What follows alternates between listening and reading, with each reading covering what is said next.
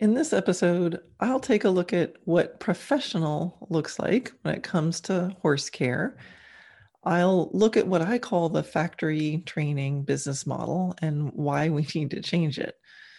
Uh, I'll also share a bit of my story about how I reinvented myself in the horse business and how that directly benefited my horses and their life. I'll also talk about why it's so important that heart centered horse professionals learn how to thrive in the horse business, uh, not only so that they can have a fulfilling, sustainable, and profitable life that they can love, but because it directly influences the quality of life of horses. So, this podcast episode is brought to you by For the Love of the Horse Transform Your Business. This is um, uh, something that I've created, uh, and for the reason that when heart centered professionals thrive, so do the horses. So, for more information on how I help people with their horse businesses, you can go to dressagenaturally.net slash professionals. Okay, here we go. Episode 23 Improving Professional. I'm Karen Rolfe, and welcome to Horse Training in Harmony. This podcast is about you making progress with your horse in a way that you both can love. It's about learning how to move and be in harmony. Because, yes, you really can develop a horse to be both athletic and happy. When we show up as our best selves for our horses, our horses will show up for us. So, let's get started. So, a little while ago, I wrote a blog about taking a fresh look at the standard for horse care in the horse industry. Uh, I also wrote a blog about how to love your life in the horse business. And I received so many supportive and really passionate comments and emails in response to each of those. So, this podcast is kind of a combination, a continuation, and a riff off of those two blogs. It's a subject that I am personally very passionate about. Uh, for one reason, is because about 20 years ago, I totally reinvented my life in the horse business. And that reinvention was a result of a combination of things. One was uh, kind of my reawakening to the fact that the happier your horse is, including how happy he is with his lifestyle when you're not around, and his lifestyle in general, and the relationship that he has with his human, the better the horse is going to perform. Now, I kind of all, always knew that, but at one point when I sort of re naturalized myself, uh, that became exceedingly obvious to me. And the other reason that I needed to reinvent myself was because I was working so hard in the horse business, still not entirely making ends meet. And I became so burned out that there was a point where I actually contemplated quitting horses altogether. So that was kind of a scary scary place to be. Now, I started as a real backyard rider. So I started just a kid with a horse running around in the bushes, kind of doing what I want. I was not a, a person who got their start in a training facility. So I've always had that initial connection with the horse as a very natural, very fun, very low pressure, uh, very joyous kind of situation it was only later that I worked at you know one of those fancy facilities as a professional. And now I've really rethought what it means to be professional. And here's some of the reasons why. Typically, if I if I ask you to describe what a non-professional way of keeping a horse was like you know if you if, think of how you would describe it. And i don't mean poor care. I just mean kind of amateur right? So Um, there was a point when, you know, when as a professional, if someone said, Well, what's it like to be, you know, not professional horse care or an amateur? You'd think, Oh, lots of dirty horses turned out with other horses. They're barefoot, long whiskers, fuzzy ears, bite marks on them, a little rough around the edges. And if I asked you to imagine, then, you know, what picture pops in your mind if you think of really top professional horse care? You would probably be thinking of, and this is what I used to think of, that, you know, the epitome of professional horse care would mean sparkling clean horses groomed impeccably, blemish free, kept in these beautiful stalls, maybe with brass knobs on the corners of the stalls, limited solo turnout. They all have shoes on, impeccably trimmed muzzles and ears, right? so, you know, I, I don't think I'm probably too far off, right? So that's that would that's not an unusual way to define the difference between the two. So, uh, but it's interesting because what does that have to do with being a professional or not? And which of those is actually more ideal for horses in general? So, let me tell you a story about um, my neighbor who's a dressage professional. And she had a young horse that she uh, got when he was really young and started him herself and then was selling him. So he was about know, maybe four or five at the time. And she had been having some trouble with his feet uh, and with him keeping shoes on and getting footsore. And she knew that I trimmed my own horses barefoot. And she said, You know, I just had the farrier take the shoes off. And Karen, can you come over and just help me with his feet. So I did. And in a couple trims, uh, his feet were looking great and he was no longer getting footsore. So she said, oh, I'm going to keep doing this. And I taught her how to kind of maintain them. And uh, I just check on them every now and then. And he was going great.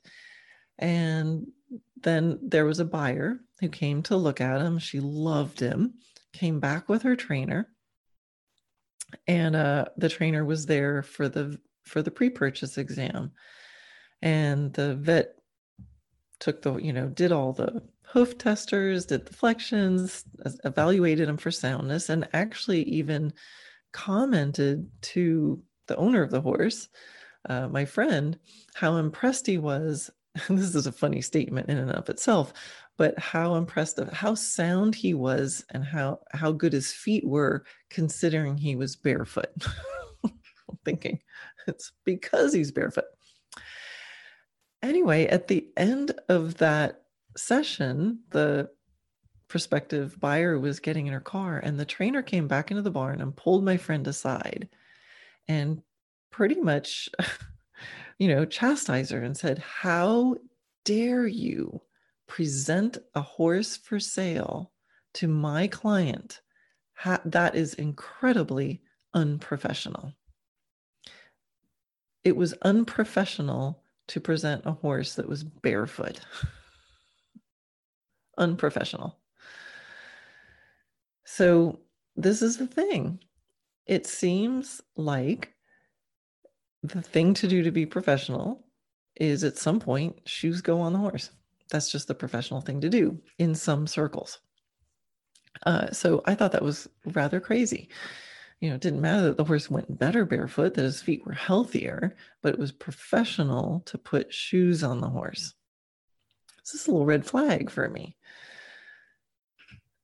And the trouble is that if you have this model that to be professional means your horses are um, always clean, always perfect, always wearing shoes, always living in stalls, then this becomes the model. And so amateurs or students who are just trying to figure out how to best take care of their horse, you know, what are they going to do? They're going to look to their professionals. They're going to look to the their instructor. And so you get into this um, this vicious cycle because the horses turn three, they get shoes put on. Now they can't be turned out with other horses. So now they're in a stall or they get turned out alone. And so at these young ages, they're not socializing. So then if they do get turned out, and if they do even accidentally get attempted to put in with another horse, chances are they haven't had the social training. They're going to go a little nuts. They're probably going to pull their shoes off and probably going to kick and bite each other. And then what most people do is then they put them back in the stalls. And the cycle continues. So now I know that stalls, you know, there's nothing inherently wrong about having a horse be put in a stall. In my barn, I have stalls. They don't live in them all the time unless they're injured or sick, or for some reason I need to isolate them or restrict their movement. And they have often free choice coming in out of the barn. And I know that sometimes my horses go and ask to stand in the stall for a little bit. I think sometimes horses enjoy the little safe place, you know, if they're used to being in a herd, sometimes you know, sometimes you just want to be by yourself and not have your herd mates pestering you. So I get that there's a purpose, um, that there's a purpose for stalls. Most um, training facilities, you know, have horses staying in rows of stalls turned out in isolation and there's a reason for that and so i just i guess i want to say that i do understand the reason for that often there's individually owned client horses that are coming in for maybe a short period of time. And two weeks is not enough time to acclimate a horse to a herd. And like I said before, maybe they have no social skills, and to really get them acclimated to a herd would take a much longer period of time than maybe the one week, two weeks, or month that they're in for training. So when I have horses coming in for short term training, um, they're usually kept by themselves, you know, if that's what they're used to. Now, I have my facility organized so they don't have to stay in a stall, but that's another story. Now, another reason um, that horses are often kept in stalls is there's limited space. And these facilities, in order to make the income that they need and serve the number of people that they need to have in there to make the income, um, they need to fill the space with as many horses as possible. Um, and I'll, again, I'll go into this a little bit more. Uh, another reason that the training facilities get stuck in the cycle is, you know, some of the top facilities and top training horses, well, they're expensive. you know, I think it does. I get it. It's probably really hard to turn a six figure horse out in a herd. Go fend for yourself. Now, it's possible, it's doable, but again, not when you're in this cycle. You're not going to just bring your, you know, half a million dollar horse and go, "Hey, let's just turn it out in a herd and see what happens."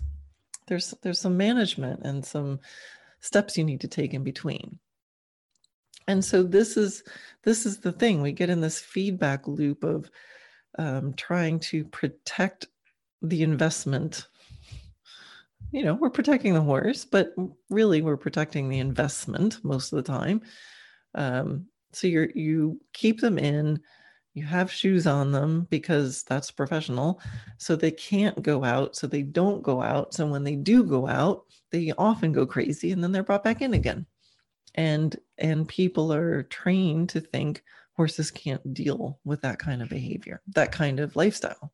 They can't deal with herds. Herds are dangerous and so again, the cycle continues. The trouble is one of the one of the things with that is that there are just as many injuries and ailments and um, diseases that can come from from that lifestyle. So the lifestyle that you're putting your horse in to protect your horse, that nice expensive investment, um, you know you you think you're protecting them but there's more chance of colic more chance of what i'll call mental illness uh, more chance of ulcers, more chance of tendon and ligament and muscle strains because you're just standing still and then gone, go out and ask to perform, you know, maybe with a 20 minute walk is all they, they get to loosen up. Um, in pod my podcast episode number 14 i speak with an equine psychologist about the mental emotional and the psychological issues that come up when you keep a horse exclusively in a stall. So the the protection, it's good for the horse. I'm keeping him safe argument for the industry standard of keeping horses in little rows of stalls. Um, it doesn't really hold up in in in my mind, and I think there's plenty of evidence of why that's not necessarily the best way to take care of a horse. So, and again, I get it. There's there's short-term compromises that I think need to be made if you're bringing your horse in for training. At this trainer's facility, you bring your horse in for some training. And I think it needs to be uh, acknowledged that this is a is a temporary compromise, or at least acknowledge that it is a compromise, that horses are not meant to be in solitary confinement. They're meant to be moving, grazing, socializing.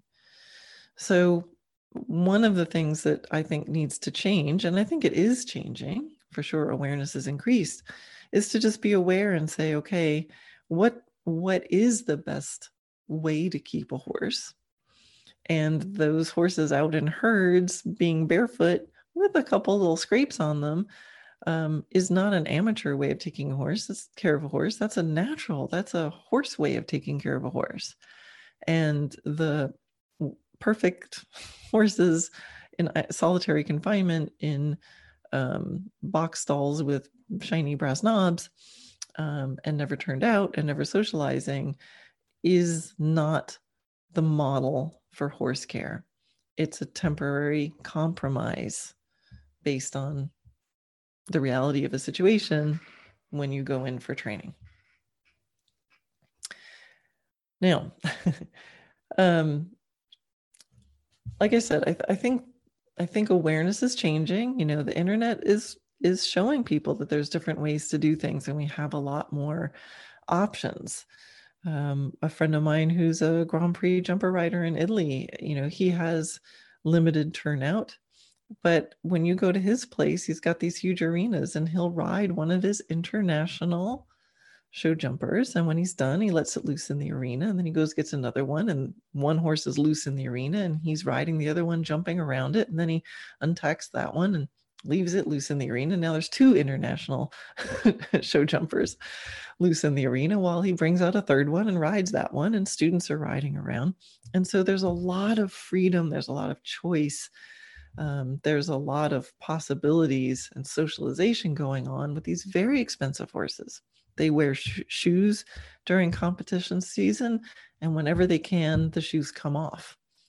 So he knows that the the stalls, the lack of freedom, the the shoes are temporary conscious compromises to meet a particular reality. But he also knows that that's not how horses ought to live when you look at the horse as just the animal. Now, I think I want to make sure that, um, you know, some of you might be listening, some of you might be keeping your horses in areas where, like, oh no, like this is the only place I have to keep my horses at this boarding facility, and and that's the best I can do. And so I get it, and I don't want you to feel bad if you have to keep your horse in a situation like this because it is industry standard and there are not always a lot of choices. Um, and just know like if you can think of every aspect of your horse's life, right? There's there's his feet, there's his nutrition, uh, there's the socialization, there's where he lives and how he lives and your relationship with him and then what does he do when he's when you're not there and what does he do when you are there with him and all of those things kind of add up to to um, make a cumulative uh, life quality right so maybe your horse has limited turnout and has to stay in a stall.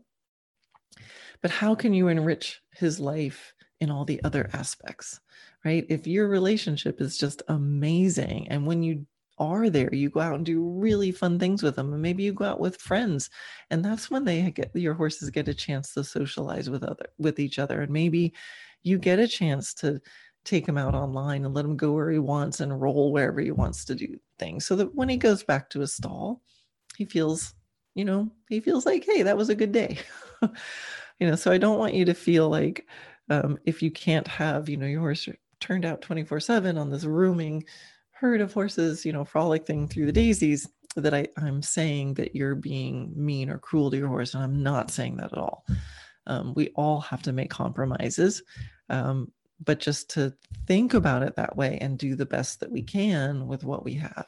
So, if we agree that the best lifestyle for a horse is where they do have a lot of movement, a lot of socialization, um, the right kind of forage, that we assume that healthy feet is part of being a horse. And if we have to put a shoe on for some sort of reason, that we do it for a reason, as we should use any tool or equipment. We do it for a specific reason. And if we don't need to use it, we don't just automatically put it on. If we're thinking about those, um, you know, we can start to we can start to change what traditional is, right? So traditional is just a, a you know, what we do now is just a result of our history. And, you know, I think it's important with everything to kind of pick our heads up every now and then go, how did I get here? and do I want to be here? So we can start to think about, you know, all the little moments that lead up to this. You know, one of them was the example I used before. You know, you have baby foal out in the herd with the other baby foals, and at some point they come in.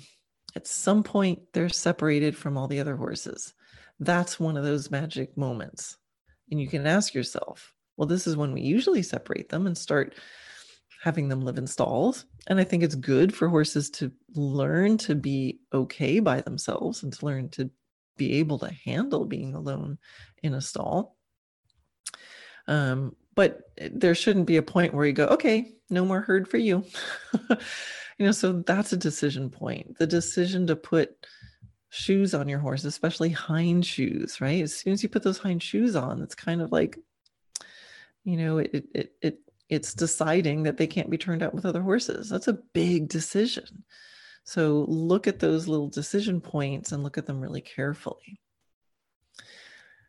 i think um you know if you're the owner of a young horse keep them in the herd for as long as possible if not always. And see if you can if you have to put shoes on can you take them off during off season? Hopefully things like boots for horses can start to be allowed in competitions. You know we have to ask ourselves why are boots not allowed in competition? Maybe it's because people think that's cheating and you know can can mask soundness or maybe people think there's going to be like spiky things or weights or something in the boots well let's we can inspect the boots just like we inspect bits you can have soundness jogs, make sure your horse is actually sound. I mean, I think if we want to make it work, there are some rule changes that we could do.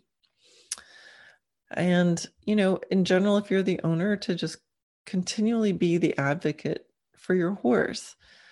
Uh, there's a a student that I that I knew who was taking lessons with somebody else, and then she finally bought her dream property. And uh, you know, she could finally have her horse home with her. And so she bought, I don't know, 50 acres or something like this. And she built it from scratch. And she built a beautiful house and a beautiful barn with some stalls and a little paddock.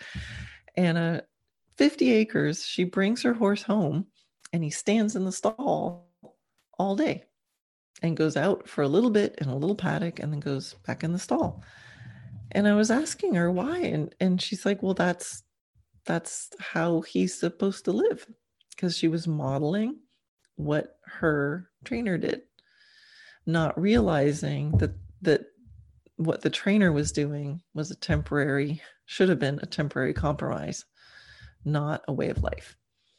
So, you know, when she realized like, oh, she can actually turn them out and can, and I helped her with how to get them used to being turned out because sometimes horses, they don't, they get scared. They're out for a half hour and then they start to get worried and they want to go back in their stall. And then people think, well, horses want to be in stalls. No, they just don't know what to do. and they have to be reacclimated.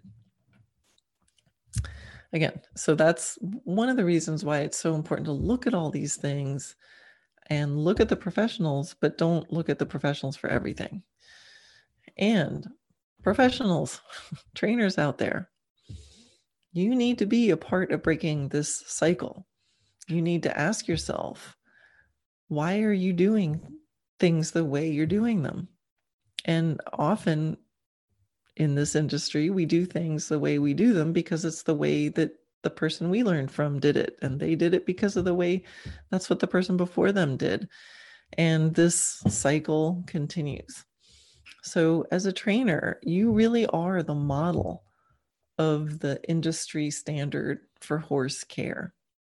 Even if you think oh no i'm a dressage trainer or a jumping trainer you know that's what i do people are watching everything that you do students are watching they're learning every way that you do things and I'm sure, you know, having horses in stalls and going down the line, you know, they're already clean, they're already standing there. You don't have to go get them out of the pasture. It's easier. And I get that. But to be an advocate for the horse, to be a professional in the industry, I think you need to be an advocate for the horse and not just the part of the horse that does the discipline that you happen to teach, but the whole horse. Hopefully you got into dressage or jumping or reining or whatever it is because you know you got into it first because you got into horses. And then you got into that discipline or that uh, hopefully at the bottom of everything is your love for the horse. And so we also have to look at how we can get creative if you have a barn and you've got to put X number of horses in the barn or on the property in order to pay your bills and, you know, make a living.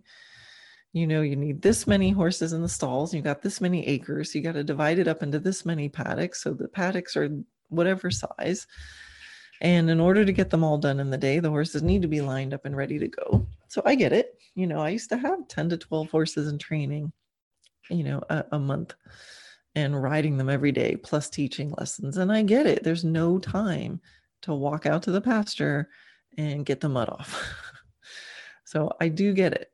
However, I think there's room to think of how you can be a little creative and how you can have things efficient the way you need them to be efficient, but also giving your horses the freedom to be a horse and to have a lifestyle that a horse really enjoys.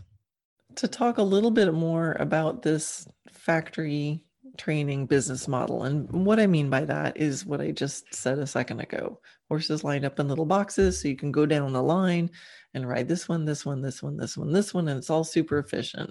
You know, from the stall, brush them off, they're not that dirty, tack them up, bring them to the arena, bring them back, hose them in the wash stall that's right next to the stall, back in the stall.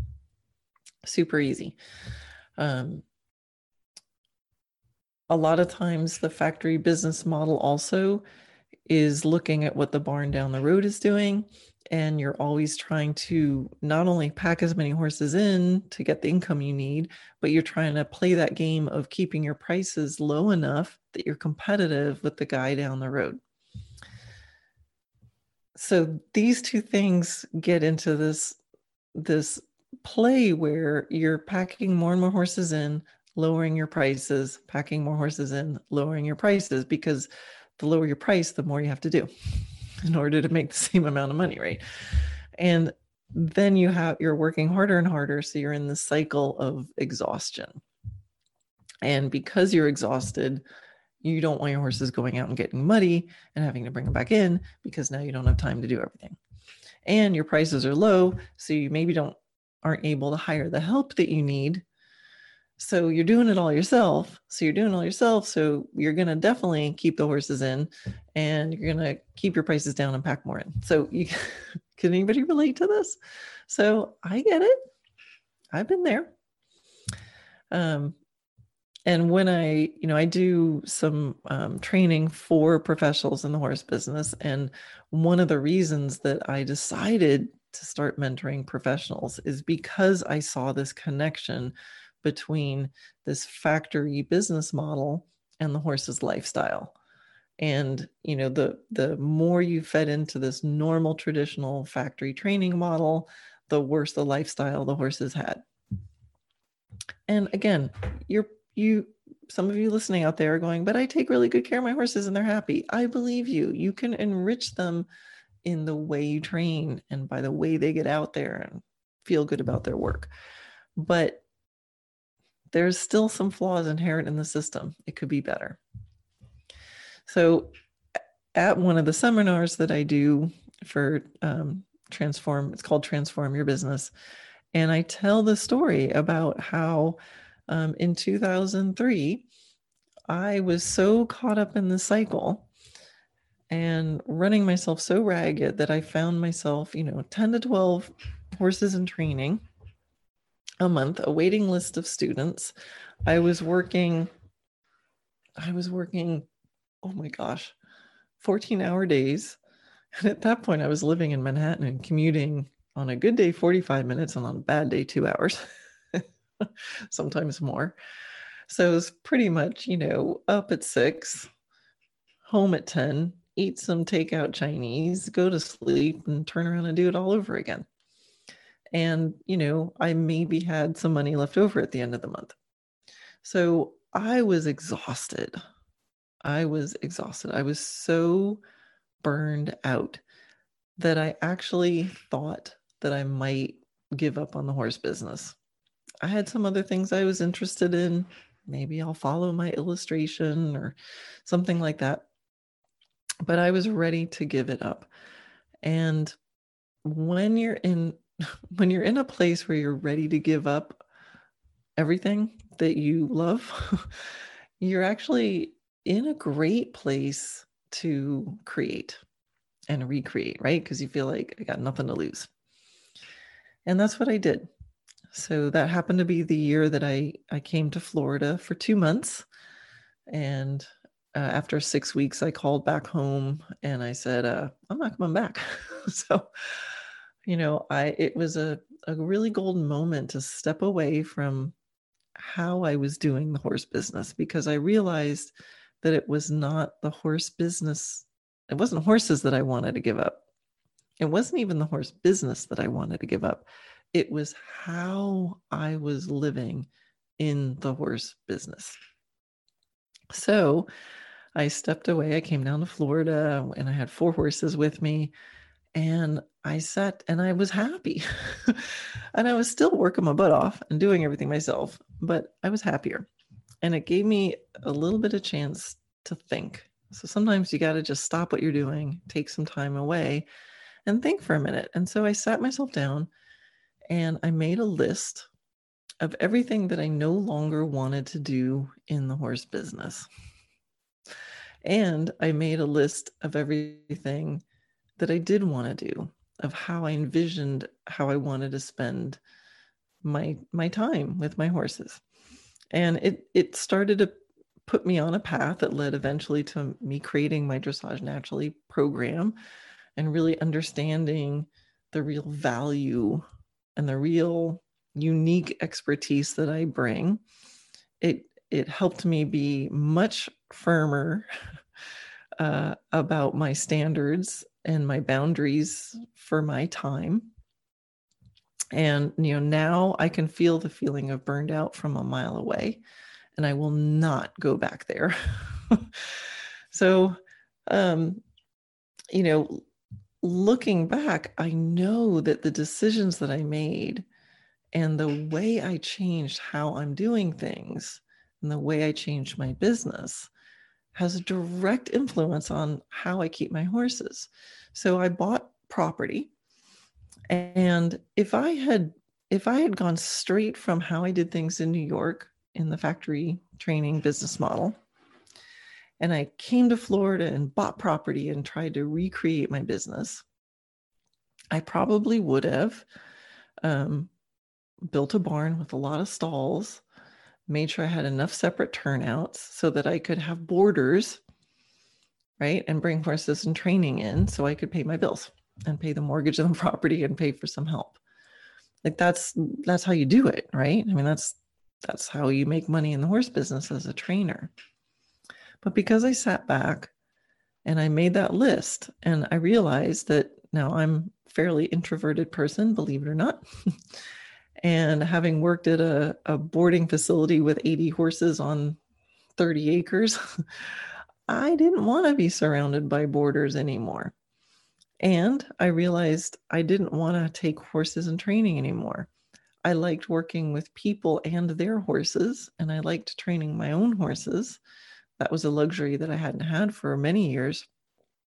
So I wanted to train my own horses, help people with their horses, but and I didn't and I knew I didn't want to do horse sales.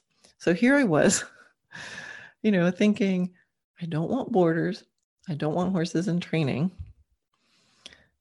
I don't want to do sales, buying and selling of horses. And I'm like, man, like what am I going to do? like those are those are some of the pillars of a horse training business. But again, it it caused me to think about things differently and run my business differently and when I started to really understand that I'm not just um, charging for an hour of my time, that I'm charging for my unique um, knowledge base and my experience. And um, it helped me package and present the information that I have in a really different way. And some of you are probably thinking, oh my gosh, that sounds like a lot of work. I don't have time for this. well, if you're so burned out that you're going to quit, you're going to have lots of time. So you might as well take a little bit of time sprinkled throughout the day, sprinkled throughout time now rather than doing it the way I did, which was actually really terrifying, which is, you know, having to like think of quitting, moving everything and landing somewhere where I had to start from scratch with no clients. So, yeah, it was hard, but you know, it can be done. And you have the luxury of being able to do it with this knowledge of think about it now. Don't wait till you're burned out like I was. Start thinking, how can you do things differently?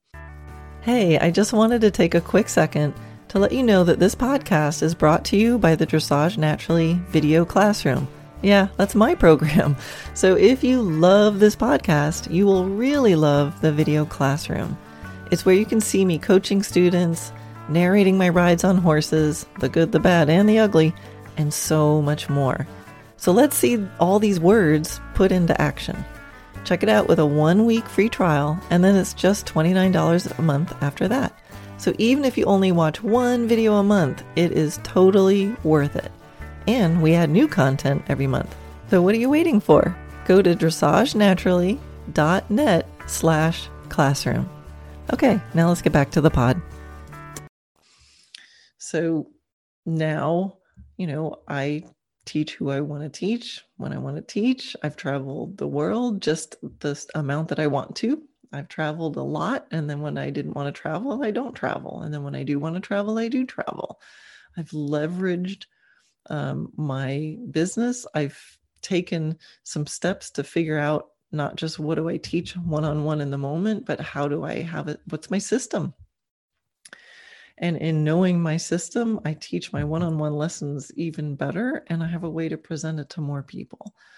So me having broken free of that model is what's allowed my property to have two stalls. I've got often like 10, 11 horses, is usually around the average of horses I have here. Um, they live out, but they have stalls. If one needs a stall, they can have a stall. I have big turnouts and little turnouts and herds and different configurations of horses, and they get to live with a lot of freedom and choice. And I have enough income and I'm not exhausted. So I'm just saying this not to brag, but to give some hope. I was a one on one, absolutely normal, riding instructor, trainer. And now I now I do what I do. and the reason the way I was able to do it was because I was able to take some time away, sit myself down, rethink, and really see the cause and effect of me keeping myself in a lifestyle where I'm fueled, where I'm excited about what I do, where I've taken the step to up level how I offer and present my expertise to people, and that it directly influences the kind of lifestyle that my horses have. You know, the trainer that owned the barn that I worked out, her horses don't have this lifestyle.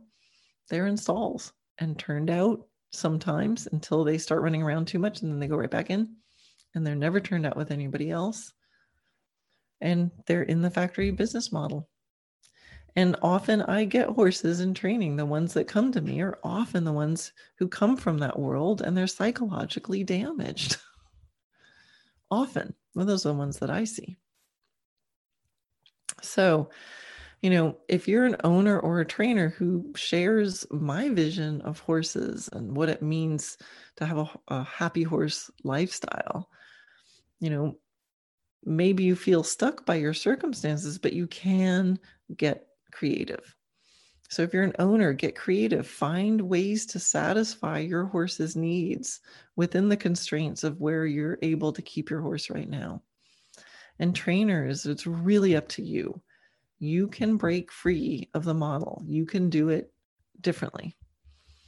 You can set the standard. You are the model of horse care in the industry.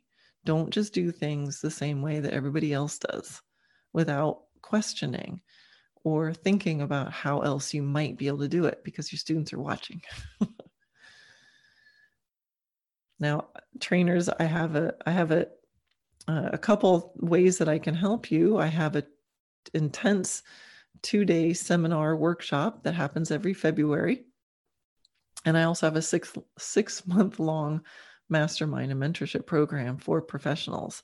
So this is if you're a this is for professionals at any stage if you're just starting if you're in the middle of it and you're working as hard as you can and you're like oh this isn't sustainable i can't keep this up or if you're starting and you're just trying to get more students or if you've already been burned out and you're already done but you kind of miss it and you kind of love it and you just want to do it you just don't want to do it the way you used to so um, there's those two options and all this information can be found on uh, dressagenaturally.net slash professionals.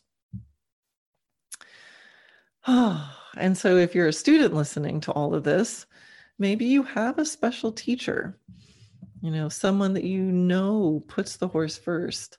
And if you have those, if you know a, a, a trainer who's a really heart centered, horse first kind of trainer, chances are they're out there running themselves ragged. chances are that person is exhausted.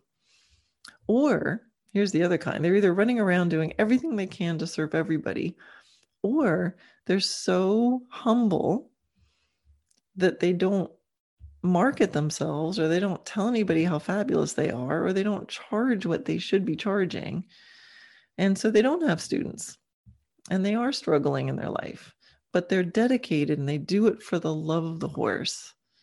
But you can do it for the love of the horse and still have a fulfilling and sustainable and profitable life. Because here's the thing if those heart centered, horse first professionals don't thrive, that's a shame because they're the ones who are going to make life better for horses. So that's that's why I started mentoring horse professionals in the first place.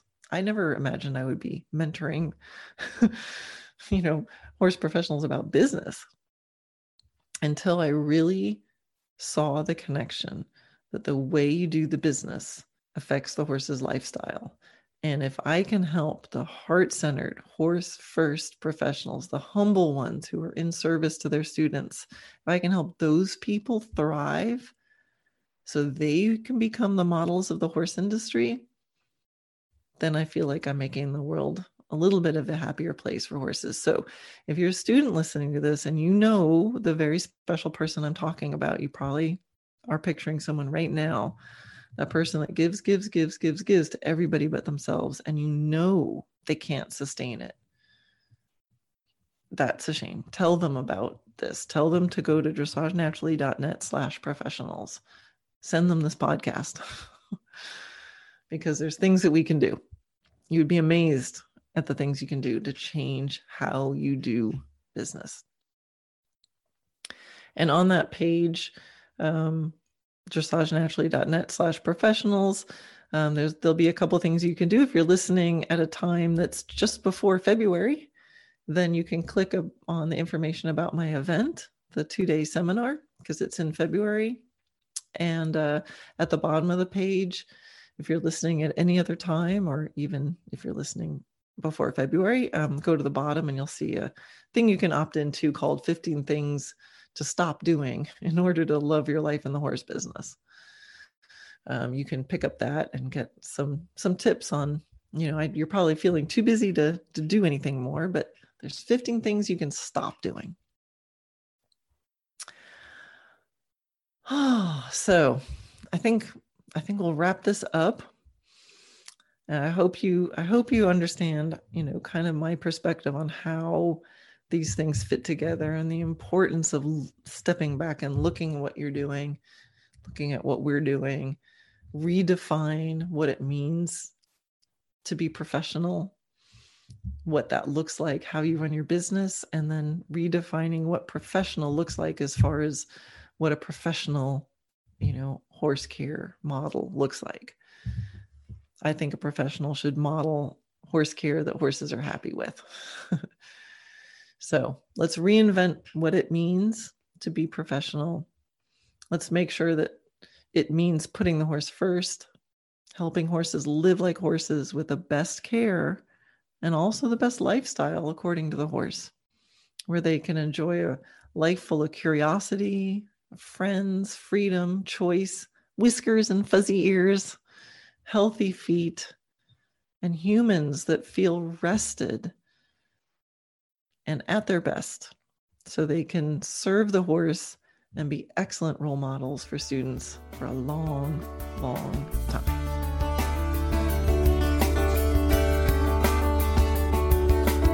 If this episode resonates with you, make sure you subscribe on Apple Podcasts or wherever you're listening. Training horses is a long game. The more you listen, the more pieces of the puzzle you'll have. To see all your learning resources, visit dressagenaturally.net. That's where you'll find free videos, online courses, my book. You can sign up for my Wednesday Wisdom email or even book a private consult. Most of all, remember, you got this. Never underestimate the possibility for things to improve in ways you cannot yet imagine. Till next time, love your horse, move in harmony, and enjoy the process.